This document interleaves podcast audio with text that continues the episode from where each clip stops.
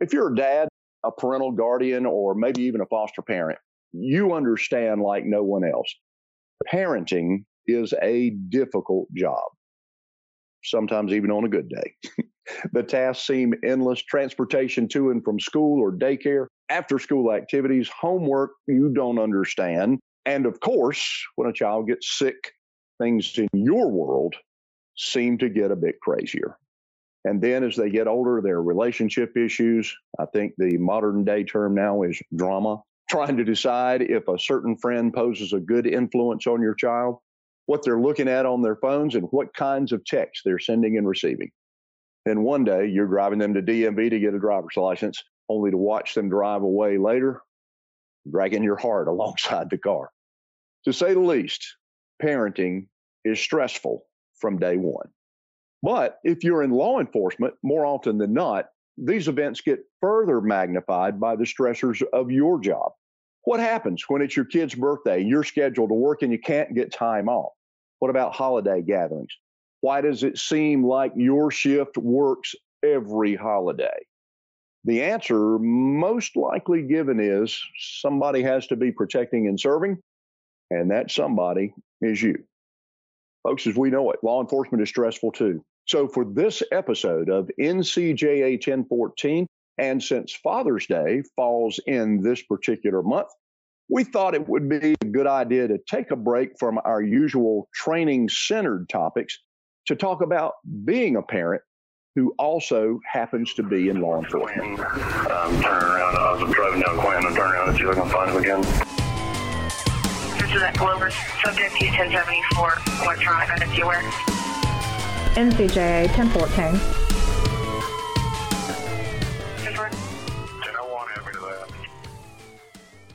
Our volunteers for this special episode are no strangers to this podcast, as both our previous guests. Bill Oakes is an instructor developer on the West Campus in Edneyville. Bill has absolutely amazed us in previous episode with his knowledge of the hemp industry and how its production has made its way to law enforcement radar screens, particularly here in North Carolina. Paul Phelan is also an instructor developer on the West Campus. And during our focus on mental health during May, Paul helped walk us through some of what we likely will discuss today the stressors of being dad cop and how we deal with some of those life events that I mentioned earlier. Don't want anyone to assume, so I'll lay it out right up front. Both of these guys have been street cops, and even though their day jobs are at the academy, both continue to serve as reserve officers. More importantly, they are also dads. Bill, Paul, thanks so much for taking time out of your day. And I'm really looking forward to this episode because I know you guys are certainly magnificent at what you do for the Academy. And I'm anxious to learn how you're both magnificent dads as well. Thank you. Glad to be here. Thank you. Well, hey, thanks, guys. Again, I, I just kind of want to ease into this thing and keep it just as informal as we possibly can with three guys having a Coke in the cafeteria somewhere. So, Bill, let me start with you. Back in the day, as they always say, what's it like being a parent for the first time while you were in law enforcement?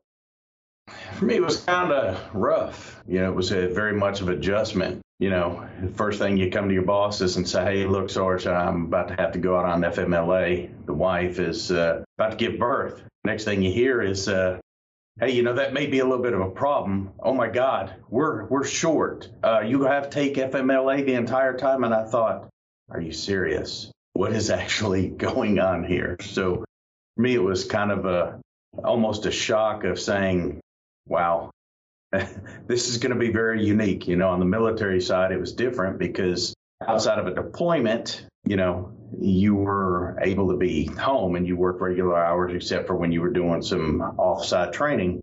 Um, but on the police side, it just it doesn't stop. You have to have somebody out there guarding, you know, protecting and answering those calls 24 7, 365. Paul, anything you can add to that? Pretty much the same thing here. I was very fortunate for me to have supportive family, and in particular, my mother-in-law came down and and my time off from work was very short because, in fact, they were they were almost telling me, no, just please go back to work. We want you to. Um, so,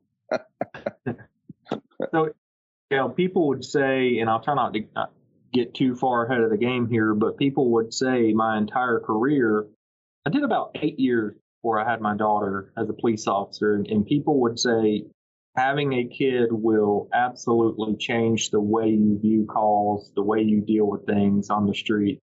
And I never understood that until I had my daughter, and, and that is that's absolutely 1000% true.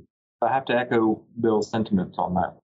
What I hear you saying here kind of heads toward the next question I wanted to talk to you about is about those concerns. Like when you joined up in law enforcement and the thought of bringing children into that law enforcement family, how those concerns changed. And it, and it sounded like for you that they did. And, and I'm going to say from my perspective, and I'm sure you guys would agree with this, when you take calls involving children, especially when those are traumatic, that really does change your perspective about how you look at things. Is that kind of what you're leaning toward, Paul?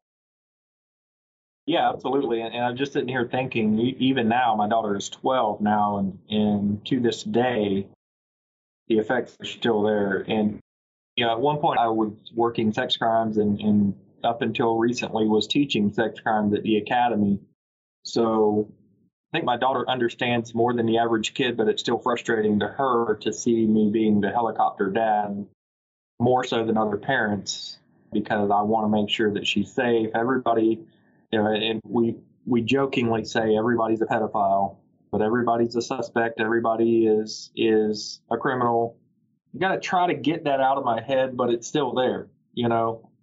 And I can see the aggravation from her, but you know, you just you, I think in your question, one of the things that we wrestle with is we've always dealt with the people who nobody expected to be this, or nobody expected this person to be a, um, a pedophile, or this person to be a drug dealer.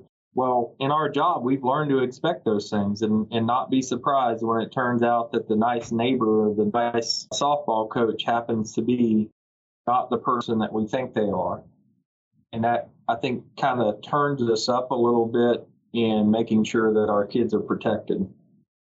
How about you, Bill? What kind of concerns do you have for your kids as you expose them to your law enforcement environment?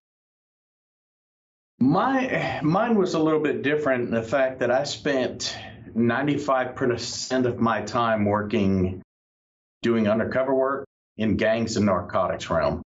So my kids didn't get to see me in uniform a lot, and it was very hard, you know, when I got the questions, you know, Daddy, I, our school bus was driving down the road and we saw three police cars out there, and it was a car crash. Was that you? And I couldn't say no. Daddy was out buying heroin or, you know, and doing surveillance on a group of, you know, money laundering or drug traffickers. You know, for me, it was unique but it was scary in that same sense because I started delving into a little bit more how deep controlled substances were and crime and how society has deteriorated over the years. And it made me try to rethink what type of protections do I need to put in place for my kids?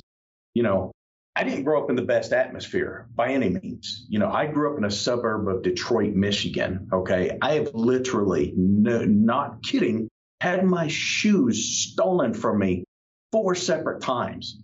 I've had two pistols pulled on me as a youngster where somebody says, Give me your money. And it was other kids in the school that I was going to school with.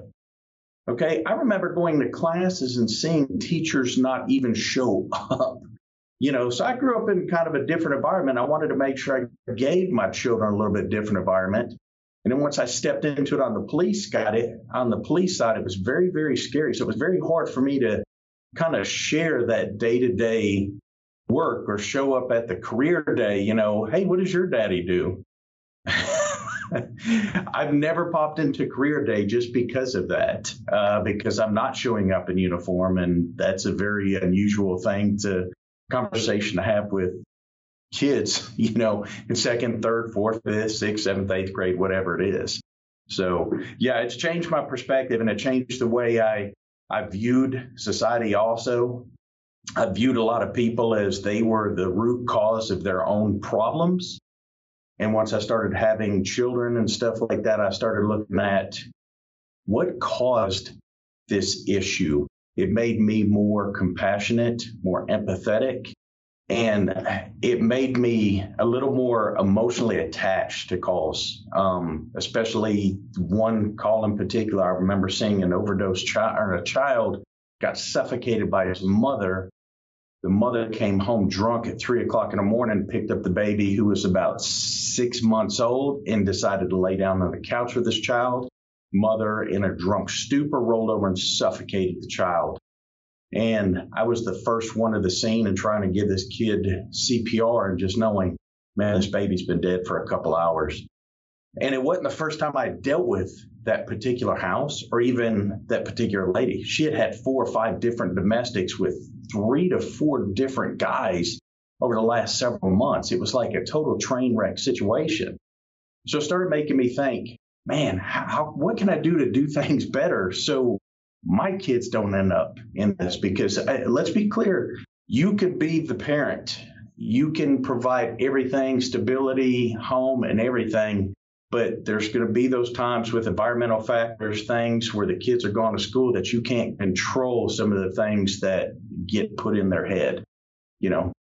So it's very unique in the fact that you become more empathetic and more responsible in your roles, especially when it comes to anything dealing with anything based with children?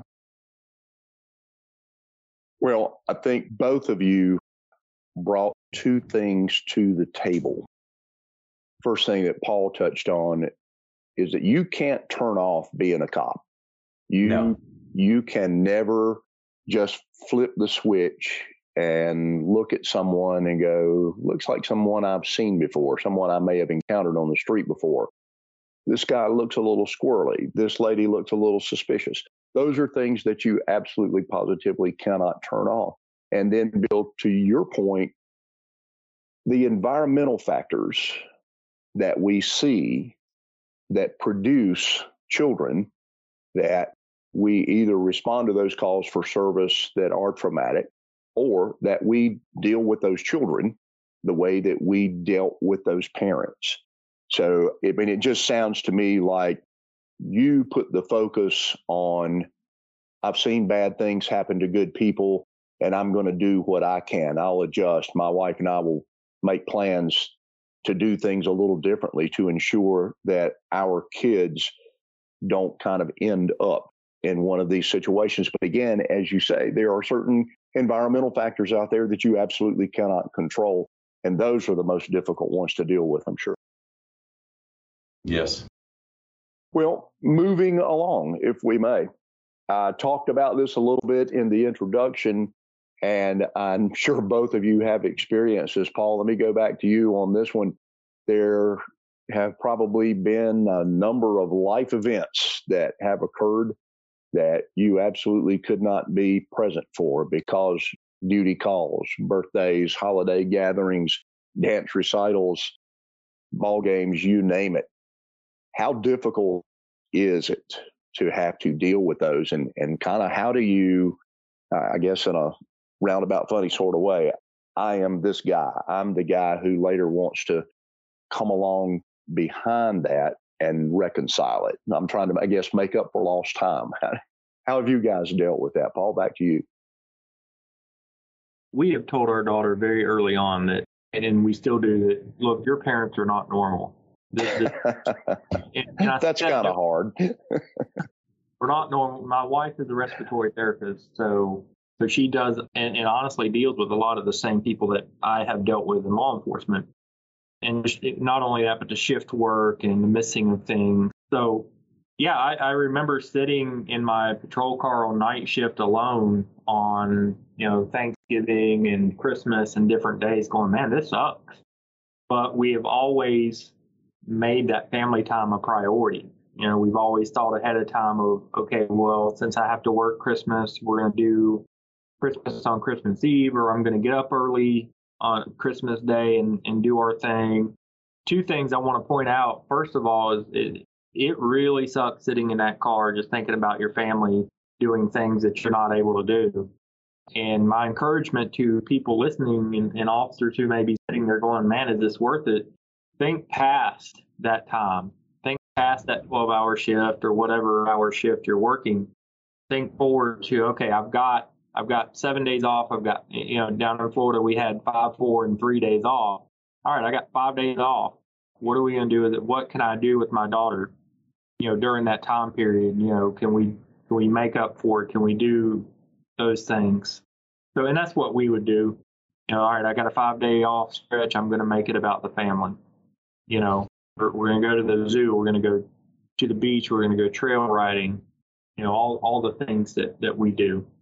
So, uh, and you know, my daughter too not only had to deal with shift work, but you know, six years worth of graduate school.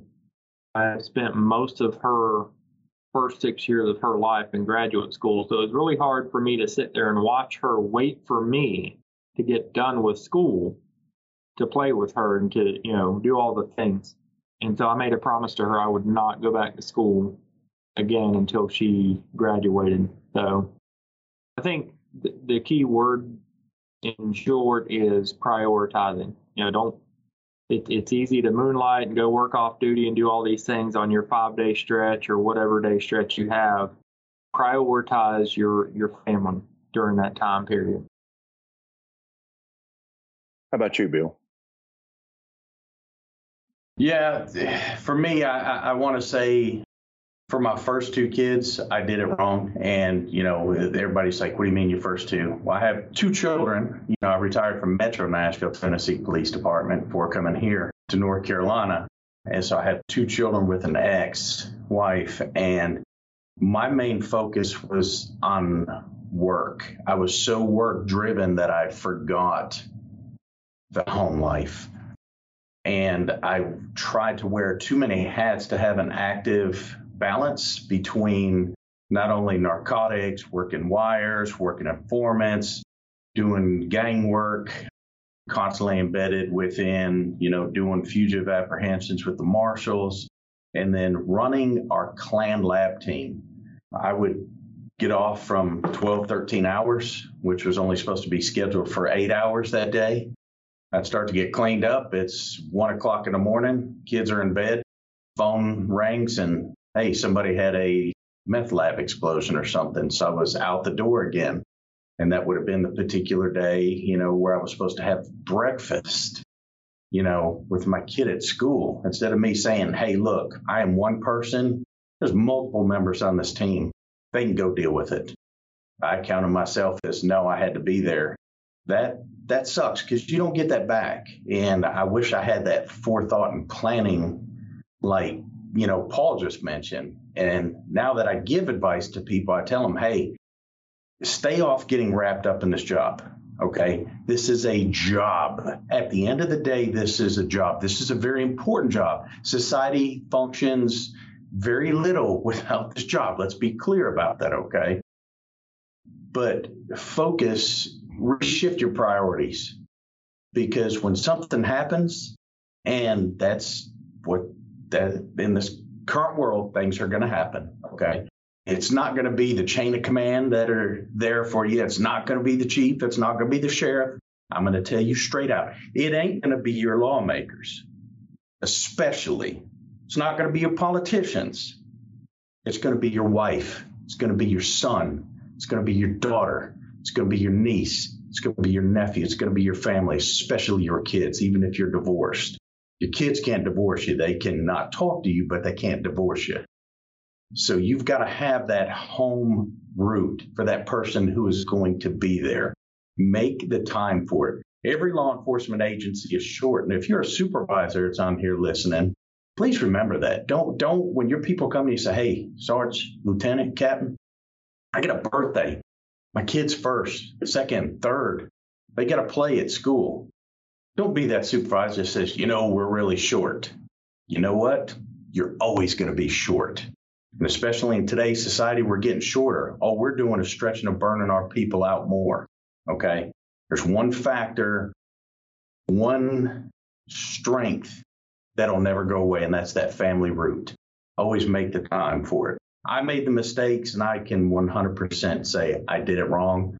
But now, and I'll tell you, and this is crazy because I have children everywhere spread out between the ages of 16 to 1. I am 49 and I have a one year old. And everybody's like, Are you serious? And I'm like, Yeah, the best way to explain is my wife's hot. I'm not. So here we are. what a great perspective you bring on this whole situation. Well, and and again, great points from you both. And and Bill, I just want to echo what you said about the whole job thing. We tend to get so wrapped up and we think that our jobs are the most important things in our lives because those are the things that bring in the money and those are the things that allow us to have the things that we have that we believe is going to make the family unit love us more. And truly, it isn't.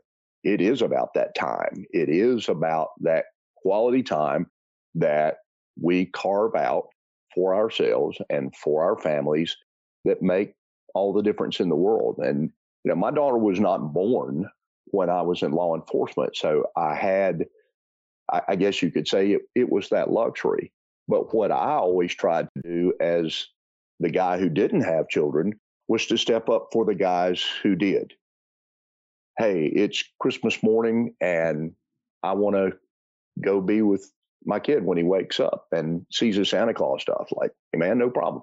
I'll take those calls for you. We'll kind of form that family bond within our shift and and we'll cover for you and and Bill, as you alluded to, we're we're short. We're always going to be short. You know, there are agencies in my area right now that are 20 deep with vacancies and can't find quality people to fill them. So you're right. It's always going to be short, but from a supervisory standpoint, you certainly want to remember what it was like, you know, when you were a young dad. And I think the other point too, guys, is that, and, and Bill, you touched on this just a little bit we have to remember who is taking care of our kids when we are at work. And traditionally, that is going to be a wife.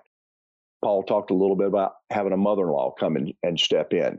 But we have to remember the stress that that puts on the wife, or if the wife happens to be in law enforcement, the husband who is caring for that child or those children and they too can kind of add to that stress just a little bit with that you've already been told you can't get off work for play at school and now the wife and or the husband is like what's up with that so that, you know you kind of get that stressor from both ends and i think folks out there in the general public don't take time to see that a lot of times it's just like you know how difficult can this job be and the answer to that is it is sometimes beyond your imagination as to how difficult it can be.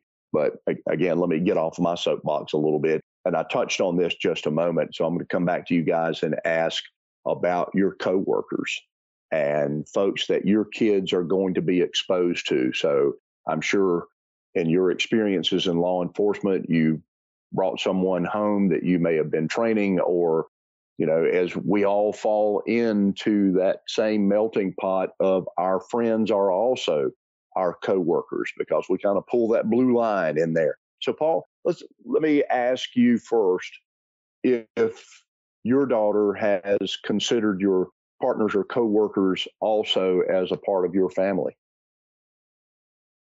There's a couple that she has that I brought home. Unfortunately, one of them passed away in 2016 but there's a couple, and, and it's a little bit different, you know, being in Florida and now having been up here the last four years.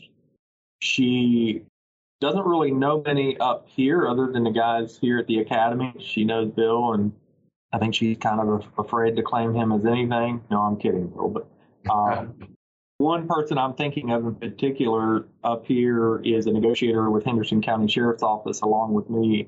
He is also her sensei for martial arts. So he really is kind of a mentor to her and sees that, okay, there's more to this person besides just being a police officer. So, so yeah, there there's been several, at least three that I can think of, and, and most recently, Detective Wilson Bunn with Henderson County has, become kind of a mentor to her. I think it offers a different perspective. That yes, there are others like her that you know she's not alone in feeling the way she feels when Daddy goes to work.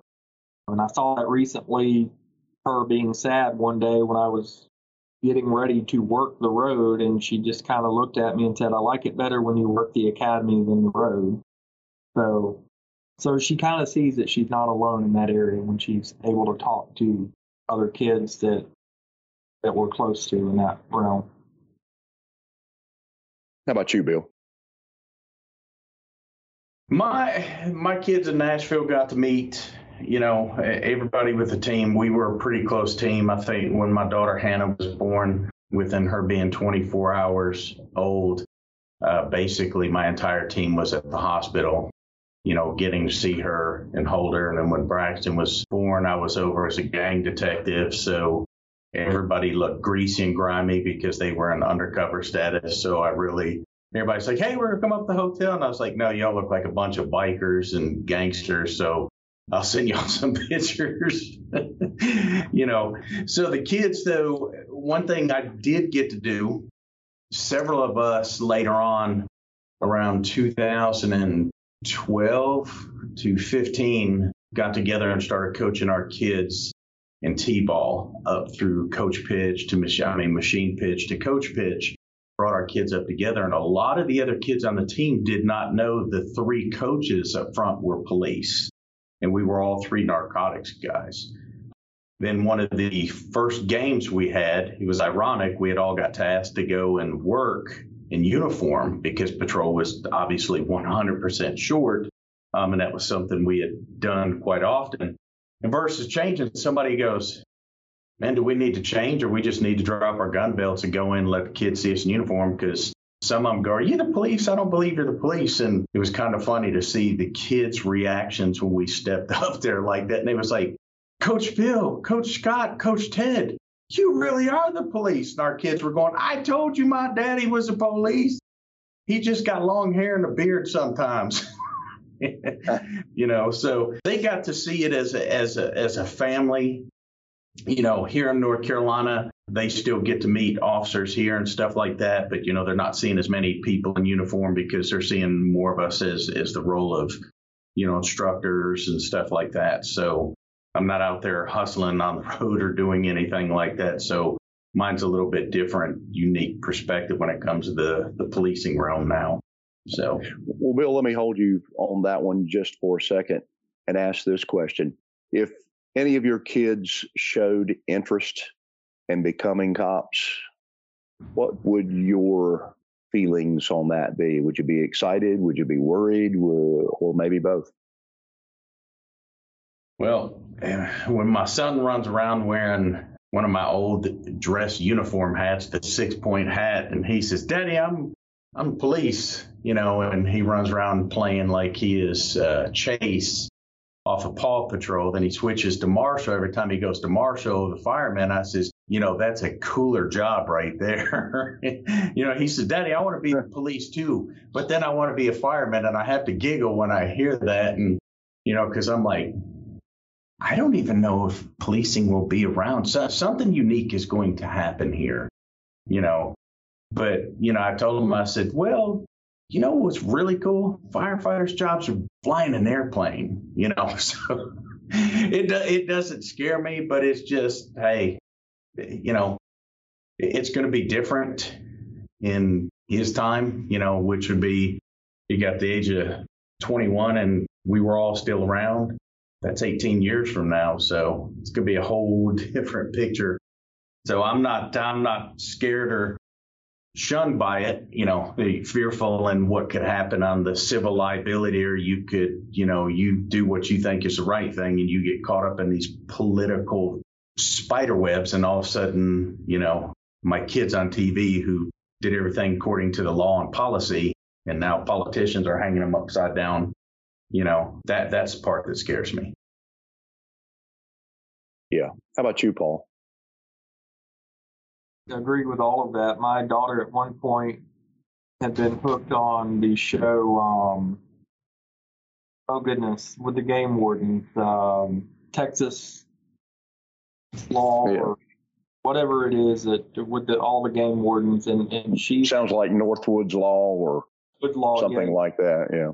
So she she had decided that she wanted to be a game warden. Yeah, that scared me. I I, I know what this job can do to a person, to their to their mental health. I know what they and, and, and just to to backtrack on something.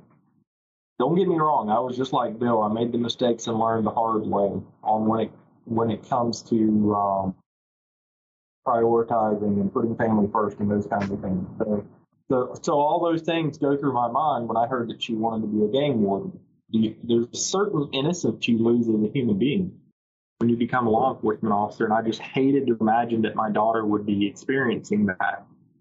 I wouldn't trade it for the world. I, I, I love the mindset and the skill that I have, but just for her to experience some of the loss of, of innocence that, that you experience kind of made me nervous. And then there's, look, we'll just say it.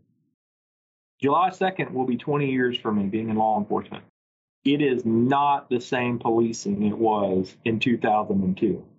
It was not. It is not, and and it changes significantly daily. I would hate to see her be in this uh, anti-law enforcement climate that we are in. I'm not scared for her physical safety. I, I feel like my wife and I do a great job at implementing the the warrior mindset into her, the never quit never never stop fighting mentality. That along with you know martial art, I, I, physically I think she'll be fine, but the rest of it, yeah, it, it scares me. Well, it's kind of funny that y'all talk in present day tense. I have a few more miles on my odometer than both of you put together. So I started my career back in August of 1977 as a reserve officer. I was five.